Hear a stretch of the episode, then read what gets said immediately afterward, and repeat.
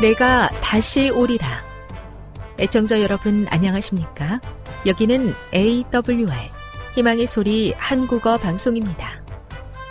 본 방송은 천국 복음을 온 세상에 전파하기 위해 제7일 안식일 예수 재림교회가 설립한 세계 방송망입니다.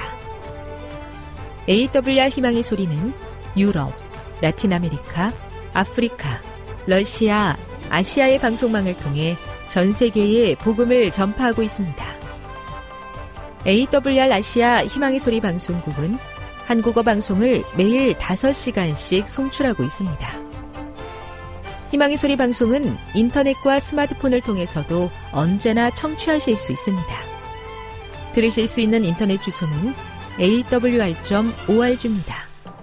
유튜브로는 awr 코리아로 검색하시면 됩니다. 이 시간 희망의 소리 한국어 방송과 함께 보람있고 유익한 시간 되시기 바랍니다. 내가 다시 오리라. 여기는 AWR 희망의 소리 한국어 방송입니다. 주파수 안내입니다.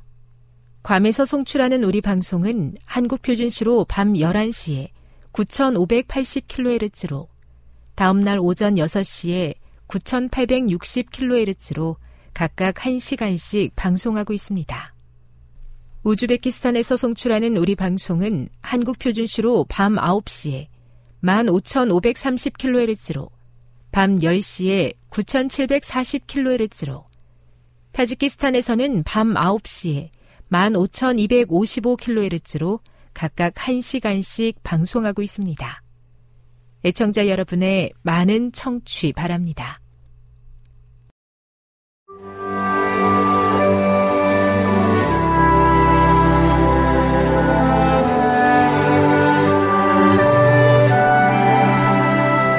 읽어주는 교과 제7과 죽음을 이기신 그리스도. 11월 12일 안식일의 일몰 시간은 오후 5시 24분입니다. 기억절입니다. 내가 볼 때에 그의 발 앞에 엎드러져 죽은 자 같이 되매 그가 오른손을 내게 얹고 이르시되 두려워하지 말라. 나는 처음이요 마지막이니 곧 살아있는 자라. 내가 전에 죽었었노라. 볼지어다 이제 세세토록 살아있어 사망과 음부의 열쇠를 가졌노니. 요한계시록 1장 17, 18절. 예수님의 부활은 기독교 신앙의 핵심이다. 바울은 이렇게 힘있게 진술했다. 만일 죽은 자가 다시 살아나는 일이 없으면 그리스도도 다시 살아나신 일이 없었을 터이요. 그리스도께서 다시 살아나신 일이 없으면 너희의 믿음도 헛되고 너희가 여전히 죄 가운데 있을 것이요. 또한 그리스도 안에서 잠자는 자도 망하였으리니. 고린도전서 15장 16에서 18절. 우리는 이 말씀에 관해 다음 주에 더 자세히 살펴볼 것이다. 바울은 내가 너희 중에서 예수 그리스도와 그가 십자가에 못 박히신 것 외에는 아무것도 알지 아니하기로 작정하였음이라 라고 이야기할 정도로 그리스도의 죽음을 중요하게 생각하고 가르쳤다. 하지만 예수님께서 부활하지 않으셨다면 십자가의 희생도 우리에게 아무런 유익이 되지 못한다. 예수님의 부활은 기독교 신앙과 구원의 계획에 있어 그 정도로 중요한 것이다. 그리스도 안에서 죽은 자들이 하늘에 올라가 주님 안에서 이미 최상의 행복을 누리고 있다는 생각은 그리스도의 부활과 그 공로에 따른 우리의 부활이 기독교 신앙에 부여하는 의미와 전혀 조화되지 않는다. 이번 주 우리는 그리스도의 부활과 그 사실을 믿도록 예수님께서 우리에게 주신 확실한 증거들을 살펴볼 것이다. 학습 목표입니다. 깨닫기. 예수님의 부활은 그 누구도 막을 수 없는 역사적 사실임을 깨닫는다. 느끼기. 예수님의 부활을 통해 그분을 믿는 우리 또한 그렇게 될 것임을 보여주신 하나님의 은혜에 감사한다. 행하기. 부활이 제공하는 확신과 소망을 절망 가운데 살아가는 사람들에게 나누어 주기 위해 노력한다. 다음의 내용을 안교 소그룹 시간에 함께 토의해 보십시오. 1. 믿기 힘든 소식을 듣게 될 때 여러분은 어떻게 반응하십니까? 부활하신 예수님을 다시 만난 제자들은 어떤 느낌이었을까요? 2. 예수님을 무덤 안에 가두어 두기 위한 행동들이 도리어 부활의 확실한 증거가 된 이유는 무엇입니까? 3. 누가 예수님의 부활에 직접적으로 관련되어 있었습니까? 4. 예수님께서 부활하실 때 함께 부활한 성도들에 대해 성경은 무엇이라고 이야기합니까? 5. 부활하신 예수님을 만난 제자들의 반응은 어떠했습니까? 6. 그리스도를 가리켜 잠자는 자들의 첫 열매라고 한 사도 바울의 말은 어떤 의미입니까? 7. 예수님께서 부활하신 것 같이 우리도 부활하게 될 것을 믿는다면 죽음을 대하는 우리의 태도에 어떤 변화가 생길까요? 결론입니다. 다시 살아나리라고 하신 예수님의 말씀을 기억하고 있던 대제사장들과 바리새인들은 예수님을 무덤 안에 가두어 두기 위해 안간힘을 썼지만 인간의 노력으로 예수님의 부활을 막을 수는 없었습니다. 부활하신 예수님께서는 여러 차례 제자들을 찾아오셔서 부활에 대한 믿음과 확신을 심어 주셨습니다. 예수님의 부활은 그리스도 안에서 잠든 모든 믿는 자들 또한 그렇게 되리라는 확실한 보증이 됩니다.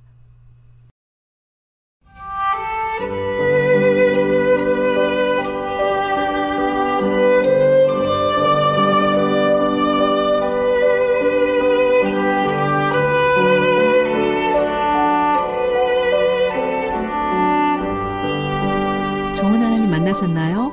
삶 가운데서 만난 하나님의 사랑, 말씀 가운데서 만난 하나님의 사랑을 나누는 LT 시간. 저는 이영미 집사입니다.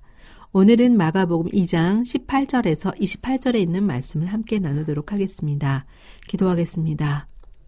아버지 하나님, 오늘도 새날을 주셔서 감사합니다. 또한 생명을 주셔서 감사합니다. 주신 생명을 주님께서 주신 사명에 따라 사용할 수 있도록 도와주시옵소서.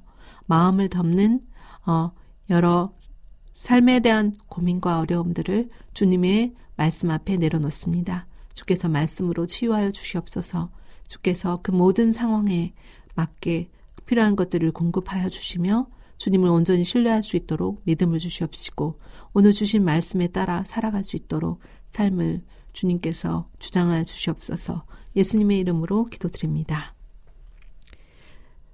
네, 저는 이번 주에 어, 대학부 친구들에게 중보기도 특강을 해주게 되었습니다. 네, 기도의 특고는 매우 놀라운 건데요. 아, 이 친구들이 어, 기도의 능력을 아직 경험하지 못했기 때문에 어떻게 전달해 줘야 될까 생각하다가 어, 기도 수첩과 그리고 제가 가지고 있, 있었던 어, 세미나 자료들을 가지고 친구들을 만나게 되었습니다. 아, 먼저는 중보 기도가 어떠한 것인지 또한 기도를 통해서 하나님께서 어떻게 어 삶에 어 역사해 주셨는지를 간증하고 또 다른 사례를 들고 또 기도 수첩 사용에 대해서 알려주게 되었습니다. 그때 정말 눈빛을 반짝이던 어 여러 명의 청년들 중에 한 남자 청년이 어 기도 제목을 그 시간에 열심히 적는 거예요. 더 이상 우리에게 문제가 없고 이제 문제란 기도 제목이라는 이야기를 듣고 바로 그 나눠준 기도 수첩에 제목들을 적는 것을 보게 되었습니다. 그리고는 아 제가 기도하려고 이렇게 아침에 일어나서 감고 있으면 눈을 감고 있으면 바로 어, 카톡으로 자기 신이 어, 집사님의 기도 제목은 뭐예요? 이렇게 어, 답을 주는 거예요. 그래서 기도 시작하기 전에 먼저 어, 기도 제목을 어, 적어놓고 기도하기 때문에 기도 제목을 나누어 주었습니다. 그랬더니 얼마 전에 음, 또 음, 질문을 했어요. 뭐라고 질문하냐면 제가 어, 대구에 가서 학생 세미나를 하고 올라오는 길에 어, 오늘 대구 학생 세미나는 어땠나요? 하고 본인이 기도했던 것에 대해 궁금증을 가지고 또 저에게 질문했습니다. 어, 기도해줘서 고마워. 오늘 정말 어, 은혜가 넘치는 시간이었다. 많은 아이들이 자신의 꿈을 찾고 또 그리고 그 꿈을 위해서 어, 음, 기록하고 또 어, 그 꿈을 위해서 시작하는 것들을 보게 되어서 참 기뻤다고 얘기를 해주게 되었습니다. 그리고 또 어, 그리고 또 기도 제목이 뭐냐고 물어보는 거예요. 그래서 저도 어, 너의 기도 제목은 뭐니 하면서 제가 기도를 해주게 되었는데요. 이 친구는 정말 어, 여러 가지 염려로 인해서 하나님께 대한 그런 신뢰가 필요한 그런 친구였습니다. 그런데 하나님께서 말씀의 능력으로, 기도의 능력으로 정말 매일매일 새롭게 하시는 것을 보면서 너무나 감사했습니다. 오늘은 마가복음 2장 18절에서 28절에 있는 내용인데요. 네, 금식에 관한 내용입니다. 네, 요한의 제자들과 바리새인들이 금식하고 있을 때 사람들이 예수님께 와서 말합니다. 요한의 제자들과 바리새인 제자들은 금식하는데 어, 당신의 제자들, 예수여 당신의 제자들은 금식을 하지 않습니까? 그때 예수님께서는 이렇게 답변하십니다. 어, 혼인집 손님들이 신랑과 있을 때 금식할 수 있느냐? 신랑과 함께 있을 동안에는 금식할 수 없다. 그러나 신랑을 빼앗길 날이 이를 건데 그 날에는 금식할 거다라고 이야기합니다. 그리고 어, 새 포도주는 새 포도주에 어, 넣어야 된다는 말씀을 주십니다. 네, 오늘 그리고 그 다음 이야기는 어, 안식일에 밀밭 사이로 예수님께서 지나가실 때 제자들이 이삭을 잘라 자르게 됩니다. 이 일에 대해서 바리새인들은 어, 어떻게 안식일에 하지 못할 일을 합니까? 라고 어, 질문했을 때 예수님께서는 다윗이 자기와 함께한 자들이 먹을 것이 없어서 시장할 때에 한 일을 읽지 못하느냐라고 이야기하면서 또 안식일이 사람을 위해서 있는 것이요 사람이 안식을 위하여 있는 것이 아니다. 어, 인자는 안식일에도 주인이다 라는 말씀을 하십니다. 오늘 이야기는 크게 두 가지로 금식과 안식일에 관한 이야기입니다. 자, 여기 보면 저는 이 말씀을 보면서 어, 떤 사실들을 발견하게 됐냐면 참된 금식이란 무엇일까? 그러면 안식일 운수의, 준수의 참된 의미는 무엇일까? 이렇게 의미에 대해서 두 개의 질문들을 갖고 어, 말씀을 보게 되었습니다. 자, 요한과 요한의, 요한의 제자들과 바리새인들은 왜 금식을 했을까요? 금식 그들의 금식의 이유는 무엇이었을까? 어, 생각 어, 찾아보니 어, 전통적으로 지켜오던 금식일에 금식을 했던 어, 것입니다. 그리고 금식해야 참된 경건을 보여준다고 생각했습니다. 그런 그들이 예수님의 제자들을 봤을 때 금식하지 않는 게 얼마나 이상하겠습니까? 그들이 하나님 믿는다 하고 예수의 제자들이라고 하는데 그들은 금식하지 않는 것입니다. 유대인의 전통을 지키지 않는 것입니다. 그들이 질문했을 때 예수님께서 뭐라고 답변하셨나요? 네. 왜 새 포도주는 새 푸대에 넣어야 한다고 말씀하셨을까? 음, 이 금식에 대해서 묻고 있는데 새 포도주는 새 포대에 넣, 어야 된다는 말씀을 하십니다. 이것은 새로운 교훈과 복음의 옛 율법주의와는 같이 합할 수가 없다. 예, 라는 것입니다. 예수님께서 오셨기 때문에 예수님께서는, 음, 새로운 새로운 새 언약을 주시면서 예수님께서 어, 참된 금식의 의미는 어, 신랑을 빼앗길 날에 금식하라고 합니다. 자, 혼인식에 경사스러운 행사가 있는데 거기에서 금식을 하게 되면 어떻게 되나요? 정말 어울리지 않죠. 그러나 예, 신랑을 빼앗길 때, 곧 언제입니까? 예수님께서 십자가에 돌아가실 때.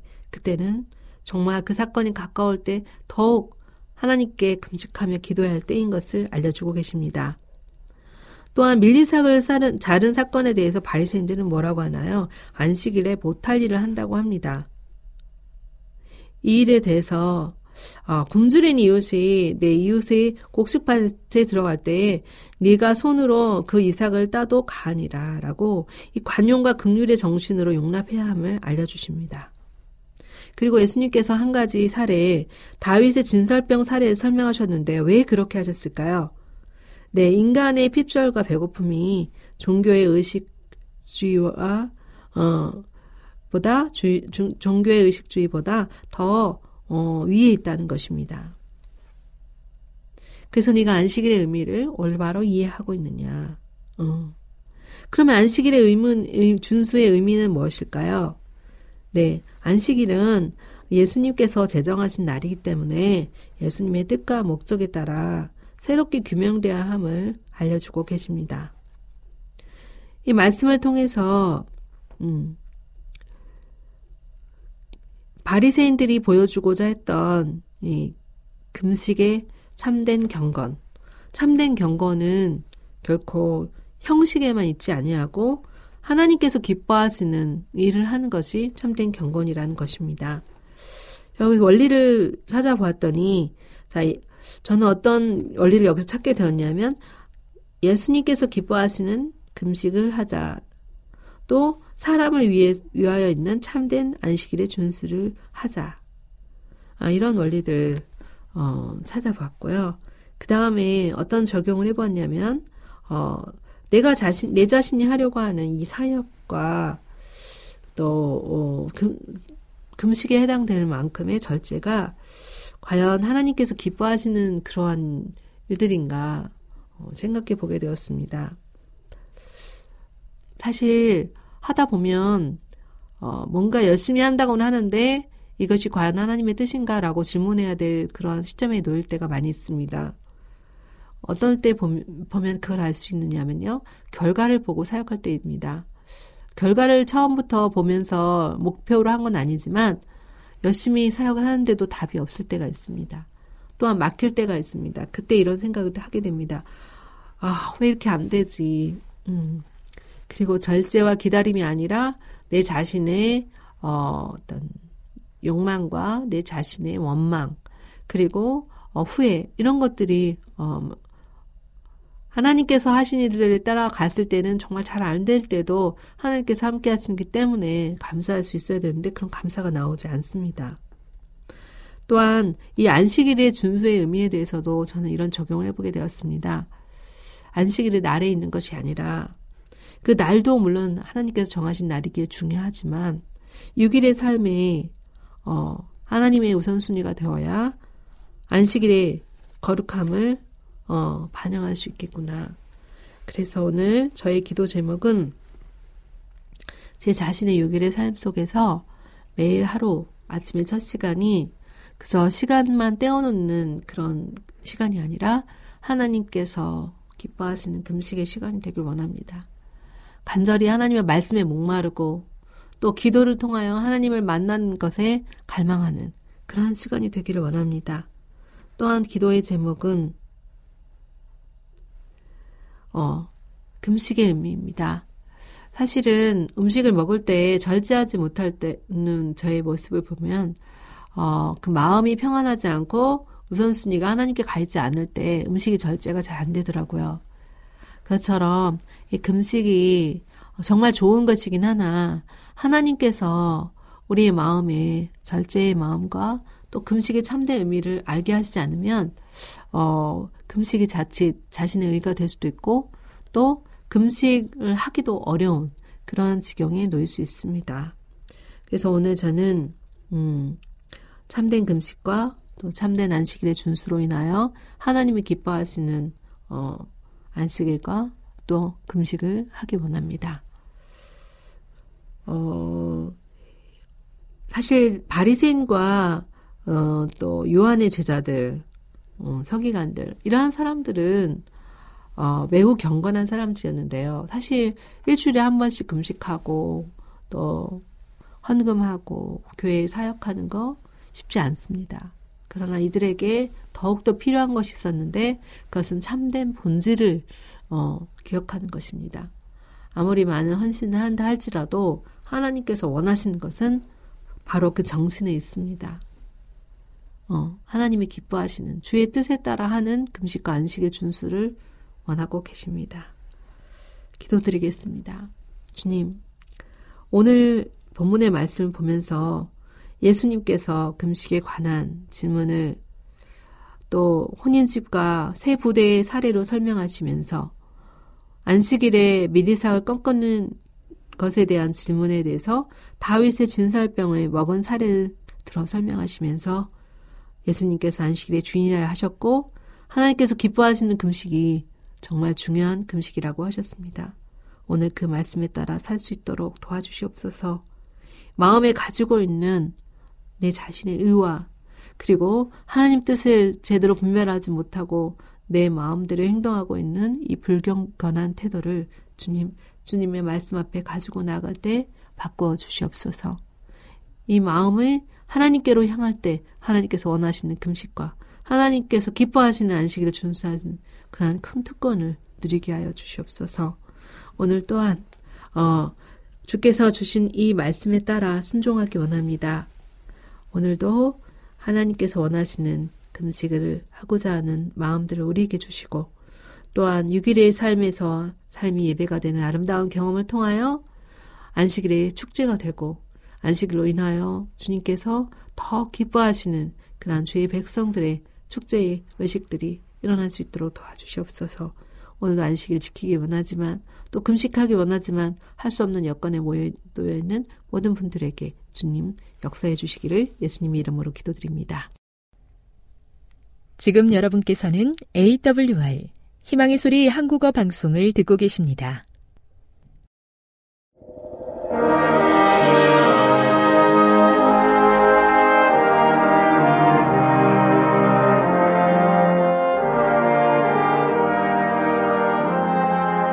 시청 여러분 안녕하십니까 하나님의 귀한 말씀으로 감동과 은혜를 나누는 시간입니다.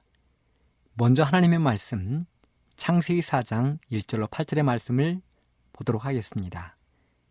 아담이 그 아내 하와와 동침함에 하와가 잉태하여 가인을 낳고 이르되 내가 여호와로 말미암아 등남하였다 하니라. 그가 또 가인의 아우 아벨을 낳았는데 아벨은 양치는 자이였고 가인은 농사는 자이었더라. 세월이 지난 후에 가인은 땅의 소산으로 재물을 삼아 여호와께 드렸고 아벨은 자기도 양의 첫 새끼와 그 기름으로 드렸더니 여호와께서 아벨과 그 재물은 연락하셨으나 가인과 그 재물은 연락하지 아니하신지라 가인이 심히 분하여 안색이 변하니 여호와께서 가인에게 이르시되 네가 분하함은 어찌미며 안색이 편함은 어찌미뇨? 네가 손을 행하면 어찌 낯을 들지 못하겠느냐? 손을 행치 아니하면 죄가 분에 엎드리노니라. 죄의 소원은 너에게 있으나 너는 죄를 다스릴지니라. 가인이 그 아우 아벨에게 고하니라. 그 후 그들이 들에 있을 때에 가인이 그 아우 아벨을 쳐 죽이니라.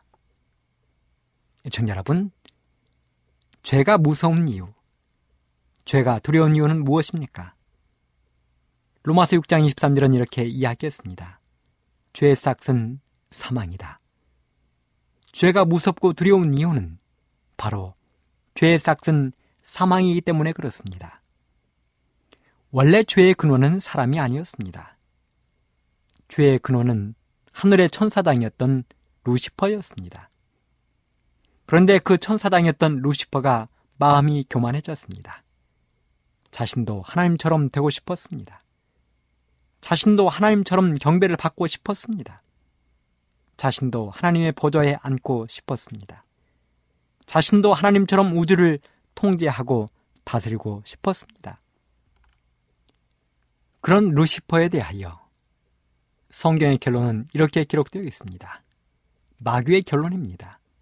이사야 14장 12절로 15절. 너 아침의 아들 계명성이여 어찌 그리 하늘에서 떨어졌으며 너 열국을 엎은 자여 어찌 그리 땅에 지켰는고 네가 네 마음에 이루기를 내가 하늘에 올라 하나님의 뭇별 위에 나의 보좌를 높이리라. 내가 북극 지폐의 산 위에 좌정하리라. 가장 높은 구름에 올라 지극히 높은 자와 비기리라 하도다. 그러나 이제 네가 음부 곧 구덩이의 맨 밑에 빠지우리로다. 성경은 이야기했습니다. 마귀의 결국은 음부 곧 구덩이의 맨 밑에 빠지겠다고 이야기했습니다. 이렇게 해서 시작된 마귀의 죄는 하나님이 창조하신 아담과 하와를 집어삼켰습니다. 하나님이 아담과 하와를 창조하시고 행복하게 살도록 마련해 주신 에덴 동산으로 죄가 스며 들어왔습니다. 그리고 하와가 먼저 하나님이 그토록 먹지 말라고 말씀하신 천사를 통하여 자세히 알려주신 선악을 알게 하는 나무의 열매를 먹고 자기의 남편도 먹게 하므로 아담도 먹게 하므로 드디어 사람이 죄인이 되고 말았습니다. 하나님은 그들에게 말씀하셨습니다. 너희는 흙이니 흙으로 돌아가라. 사람은 흙으로 돌아가야 했습니다. 쉽게 말해서 죄의 싹은 사망이라는 말씀처럼 이제는 죽어야 된다는 것입니다. 하나님은 사람을 창조하시고 그들에게 귀한 선물을 주셨습니다. 그 선물은 참으로 엄청난 것이었습니다. 만물의 영장이 되도록 했습니다. 영원한 영생을 그들에게 선물로 주었습니다. 에덴 동산도 주었습니다. 그들에게 결혼이라는 신성한 선물을 안겨주셨습니다. 안식일도 주셨습니다. 그런데 죄로 인하여 만물의 영장의 특권도 영원한 영생도 거기다가 그들의 사랑스러운 신호의 보금자리인 에덴 동산에서도 쫓겨나고 말았습니다. 아담과 하바를 둘렀던 영광스러운 옷도 없어지고 이제는 흉측한 가죽옷을 걸치게 되었습니다. 자신들 때문에 양이 잡혀 죽었습니다. 그렇게 그들은 에덴 동산에서 쫓겨나왔습니다.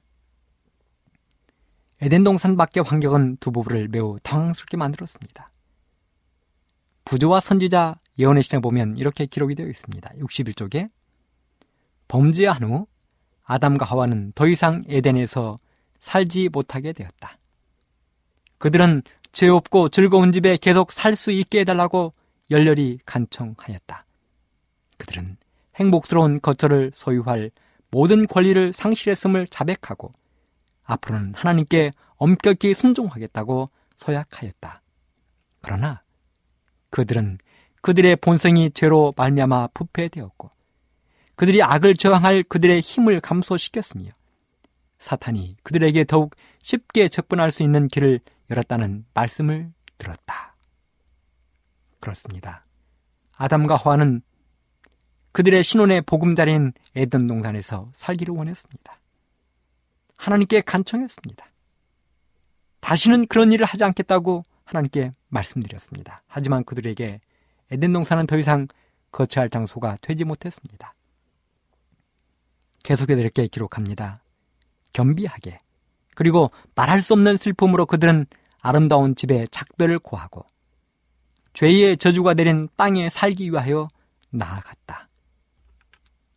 일찍이 그렇게 온화하고 일정한 온도를 유지하던 대기에 현저한 변화가 일어났다. 그러나 여호와께서는 자비로우시게도 극단적인 더위와 추위에서 그들을 보호하시라고 가죽옷을 마련해 주셨다. 시드는 꽃과 떨어지는 잎 가운데에서 최초의 쇠퇴의 징조를 목격하고 아담과 그의 반려자는 오늘날 사람들이 죽은 자를 인하여 슬퍼하는 것보다 더 깊이 슬퍼하였다. 연약하고 우아한 꽃들의 죽음은 참으로 슬픔의 한 원인이었다.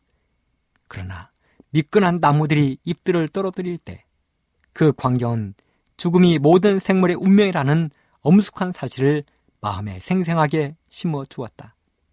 에덴 동산은 사람이 그 즐거운 길들에서 추방된 후에도 오랫동안 지상에 남아 있었다. 타락한 인류는 오랫동안 그 무죄한 시대의 집을 바라보도록 허락되었다. 그 들어가는 입구는 파수 보는 천사들로 말미암아 차단당했다. 하나님의 영광이 그룹 천사들이 경비하는 낙원의 문에 나타났다. 그렇습니다. 아담과 하와는 보았습니다. 시드는 꽃들을 보았습니다. 떨어지는 낙엽들을 보았습니다. 의신연스럽게 불어대는 차가운 바람을 맞이했습니다. 두려운 눈으로 자신들을 바라보며 곧 달려들 것 같은 사나운 짐승들을 아담과 하와는 보았습니다. 이 모든 것들은 죄 지은 두 부부를 깊은 절망 가운데 몰아 넣었을 것입니다. 그래서 두 부부는 에덴 동산을 그리워하며 오랫동안 에덴 동산의 문 앞에서 서성거렸을 것입니다. 하지만 시간이 흐르면서 두 부부에게도 희망의 싹이 텄습니다. 그것은 바로 오늘 시작하면서 읽은 본문의 말씀 속에 들어 있습니다.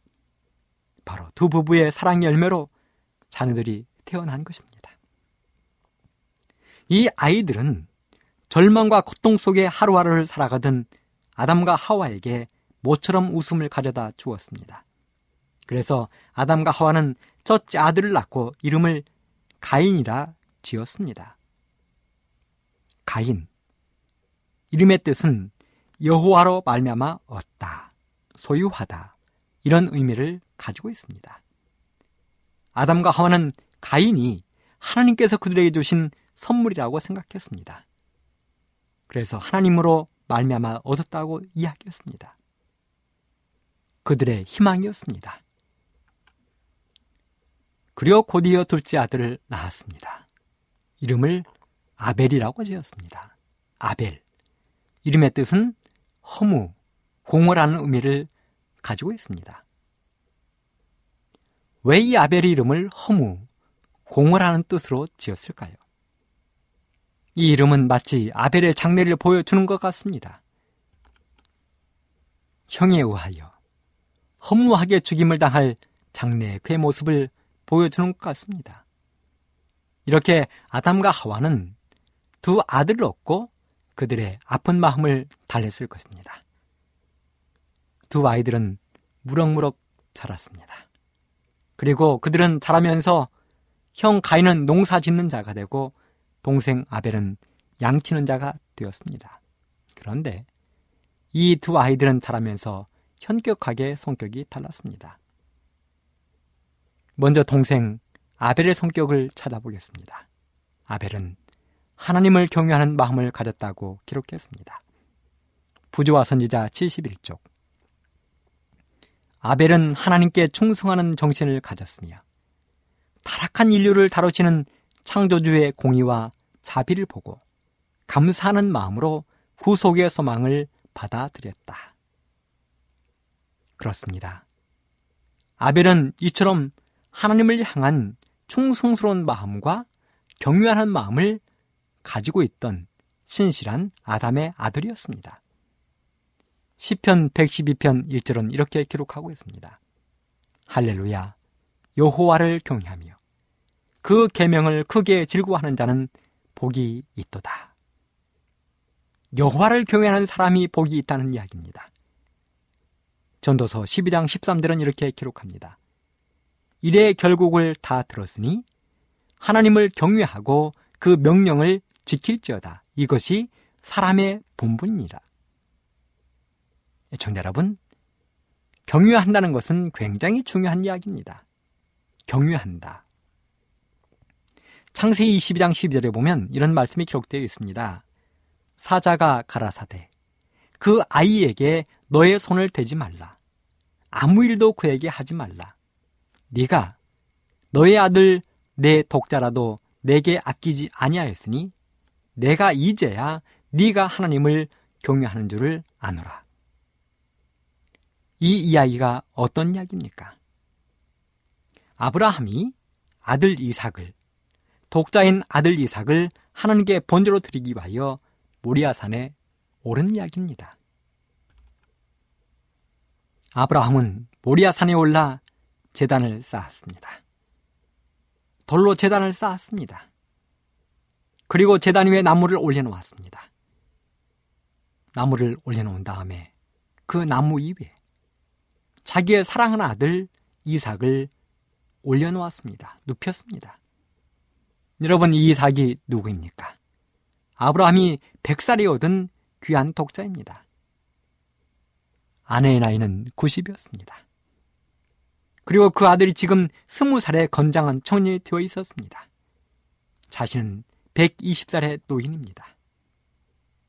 그런데 뜬금없이 하나님이 이삭을 모리아 산에서 번제로 드리라고 말씀하셨습니다.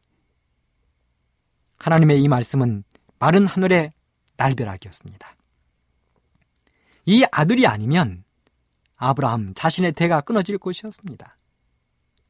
하나님은 아브라함에게 약속하셨습니다. 아브라함이 자기의 고향에서 나올 때 하나님은 말씀하시길 너희 후손은 하늘의 별처럼 바다의 모래처럼 많을 것이다. 그런데 지금 아브라함에게는 딸랑 아들이 하나 있는 것입니다. 독자입니다. 그런데 그 독자 아들을 하나님께서 지금 번제로 드리라고 말씀하시는 것입니다. 그럼에도 불구하고 아브라함은 아들 이삭을 번제로 드리기 위하여 모리아 산에 왔고 지금 재단에 올려놓고 손에 칼을 잡은 것입니다. 그리고 자신의 손으로 아들 이삭의 배를 가를 것이었습니다. 바로 그때 하나님의 천사가 말했습니다. 그 아이에게 너희 아들 이삭에게 너의 손을 대지 말라. 아무 일도 그에게 하지 말라. 네가 네 아들 내 독자라도 내게 아끼지 아니하였으니 내가 이제야 네가 하나님을 경외하는 줄을 아노라. 여러분, 아브라함이 아들 이삭을 번제단에 올릴 수 있었던 이유가 무엇입니까? 바로 하나님을 경외했기 때문이라고 천사가 말했습니다. 그렇다면 아벨이 하나님의 가르침대로 양을 잡아 번제로 드렸던 이유는 무엇입니까? 바로 하나님을 경외하는 마음이 있었기 때문입니다. 사랑 애청자 여러분, 여러분도 아브라함처럼 아벨처럼 하나님을 경외하는 마음을 갖게 되기를 간절히 바랍니다. 솔로몬은 이야기했습니다. 사람의 본분은 하나님을 경외하고 그 명령을 지키는 것이라고 이야기했습니다. 그렇습니다. 우리의 본분은 하나님을 경외하는 것입니다. 하나님의 명령을 지키는 것입니다. 아브라함처럼, 아벨처럼 하나님을 경외하는 여러분들이 되기를 간절히 바랍니다. 다음은 큰아들 가인의 성격을 좀 살펴보도록 하겠습니다. 첫째, 가인은 원망하는 정신을 가졌다는 것입니다. 살아남는 이들 52쪽. 가인은 아담에게 선언하신 저주와 그의 죄악으로 인하여 땅이 저주를 받은 것에 대하여 반감을 품고 하나님을 원망하였다. 하나님을 원망하였다. 여러분, 원망은 하나님의 정신이 아닙니다. 하나님을 사랑하고 믿는 사람들이 마음속에 품을 정신이 아닙니다. 수렵기 16장에 보면 원망이라는 단어가 일곱 번 등장하고 있습니다. 출애굽기 16장은 이스라엘 백성들이 노예로 있던 애굽 땅에서 하나님의 도우심으로 나온 지 두 달하고 보름이 지난 이후의 사건을 기록하고 있는 장입니다. 이스라엘 백성들은 신이라는 광야에 진을 쳤습니다. 그들은 불과 얼마 전에 엄청난 하나님의 놀라운 이적을 체험했습니다. 그 이적은 바로 홍해 바다를 건너온 사건입니다. 이스라엘 백성들은 그 홍해 바다에서 자신들을 그처럼 괴롭히고 못살게 굴었던 애굽의 바로 왕을 비롯한 모든 신하들, 모든 군사들이 한꺼번에 몰살당하는 모습을 두 눈으로 똑똑히 바라보았습니다. 그래서 그들은 바다를 건넌 이후에 모세 노래를 힘차게 불렀습니다. 낮에는 구름 기둥이, 밤에는 불 기둥이 오늘도 그들과 함께하고 있었습니다. 그리고 며칠 전에는 마라라는 마을에 이르렀을 때 물이 너무더 써서 먹지 못할 때 하나님은 모세를 통하여 물을 달게 하여 주시기도 했습니다. 그런 놀라운 이적들을 눈으로 확인한 이스라엘 백성들이 출애굽기 16장에 보면 그들의 지도자인 모세와 아론을 향하여 원망하고 있는 것입니다. 원망의 이유는 이것입니다. 자신들이 애굽에 있을 때는 고기도 먹고 떡도 먹었는데 지금은 그 고기와 떡을 마음대로 먹을 수 없다는 것입니다. 그래서 다시 애굽으로 돌아가고 싶다는 것입니다. 그래서 하나님은 그들에게 만나를 주셨습니다. 아침에는 만나를, 저녁에는 메추라기를 주셨습니다. 그 만나는 이스라엘 백성들이 가난에 들어가기까지 40년 동안 안식일 죄하고는 매일 내려서 그들의 양식이 되게 하셨습니다. 심지어는 신발 한 켤레로 40년을 실었습니다. 그런데 그 이스라엘 백성들이 또 민수기 11장에 보면 다시 한번 고기를 달라고 원망하고 있습니다. 결국 하나님이 매출하기를 주셨지만 그 매출하기 고기가 이 쌓여 있을 때 수많은 사람들이 재앙을 받았습니다. 잠언 19장 3절은 이렇게 기록합니다. 사람이 미련함으로 자기 길을 굽게 하고 마음으로 여호와를 원망하느니라. 그렇습니다. 원망은 미련한 사람들이 하는 것입니다. 하나님을 믿는 현명한 사람들이 마음속에 품는 정신이 아닌 것입니다. 야고보서 5장 9절에는 형제들아 서로 원망하지 말라. 그리하여야 심판을 면하리라. 보라 심판자가 문 밖에 서 계시니라. 원망하는 사람은 심판을 받겠다고 이야기했습니다. 그러므로 애청자 여러분, 여러분들은 가인처럼 원망하는 정신을 마음속에 품지 말게 되기를 간절히 바랍니다. 고린도전서 10장 11절에도 이렇게 이야기했습니다. 저희 중에 어떤 이들이 원망하다가 멸망시키는 자에게 멸망하였나니 너희는 저희와 같이 원망하지 말라. 저희에게 당한 이런 일이 거울이 되고 또한 말세를 만난 우리의 경계로 기록하였느니라. 이혼의 신 실물교훈 337쪽에서 보면 한마디의 말이라도 경솔히 하지 말라. 험담과 경솔한 이야기와 참을성 없는 원망과 불순한 암시가 그리스도를 따르는 자의 입술에서 흘러나와서는 안 된다. 그렇습니다.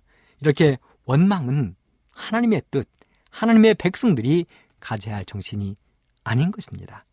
그런데 가인은 원망의 정신을 가졌습니다.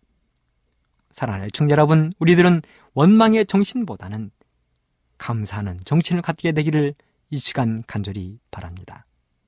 두 번째, 가인은 불평하는 정신을 가졌다는 것입니다. 살아남는 이들 52쪽, 가인은 약속하신 재물 되시는 구조에 관하여 불평과 불신의 마음으로 여호와께 재물을 드렸다.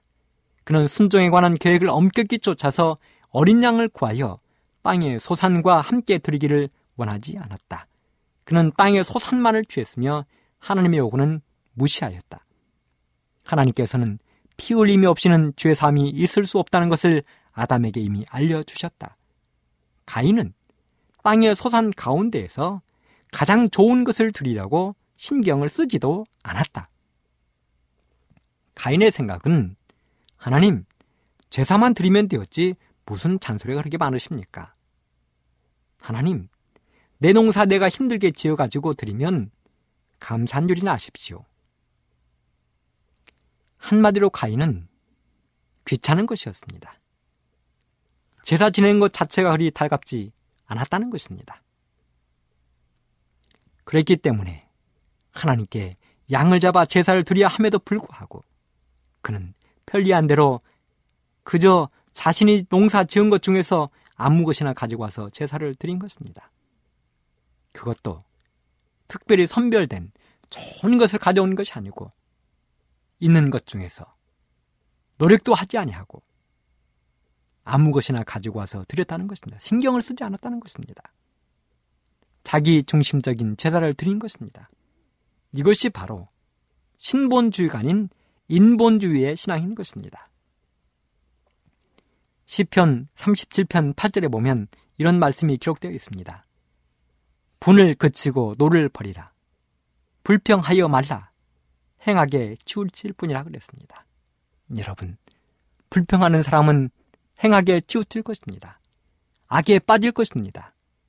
마귀의 꼬임에 넘어갈 것입니다. 그러므로 불평하는 일에 앞장서지 않게 되기를 간절히 바랍니다. 영국의 유명한 트렌치라는 감독은 이런 시를 지었습니다. 어떤 사람은 자기가 가는 평탄한 길에 조그만 구렁텅이만 있어도 벌써 하나님을 원망하고 사람을 원망한다.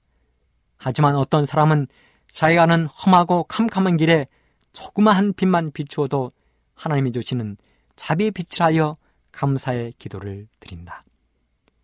화려한 궁전에 살면서도 생이란 왜 이리 괴로우며 기쁜 일이 없냐고 얼굴을 찡그려 불평하는 사람이 있는가 하면 다 쓰러져가는 오막살이에 살면서도 우리를 지키시는 하늘 아버지의 한없는 은혜와 사랑을 진심으로 감사하는 사람이 있다.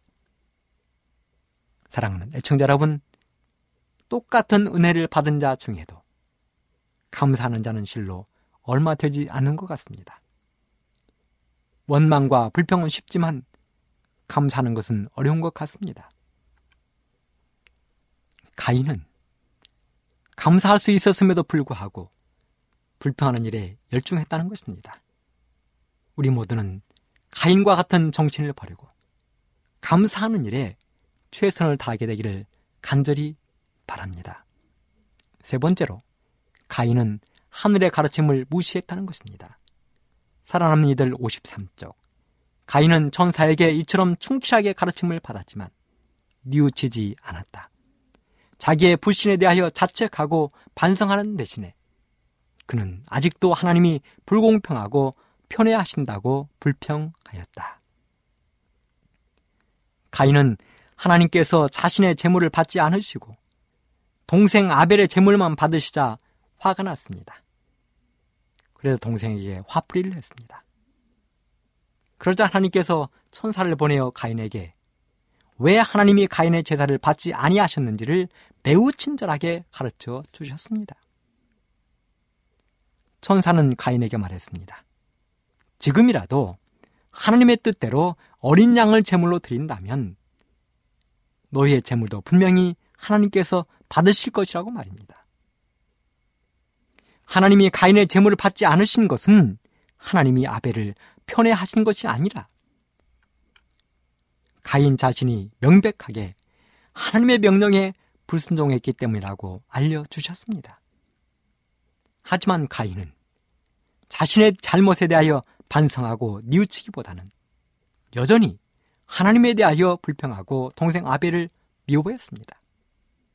끝내는 동생 아벨을 돌로 쳐 죽이고 말았습니다.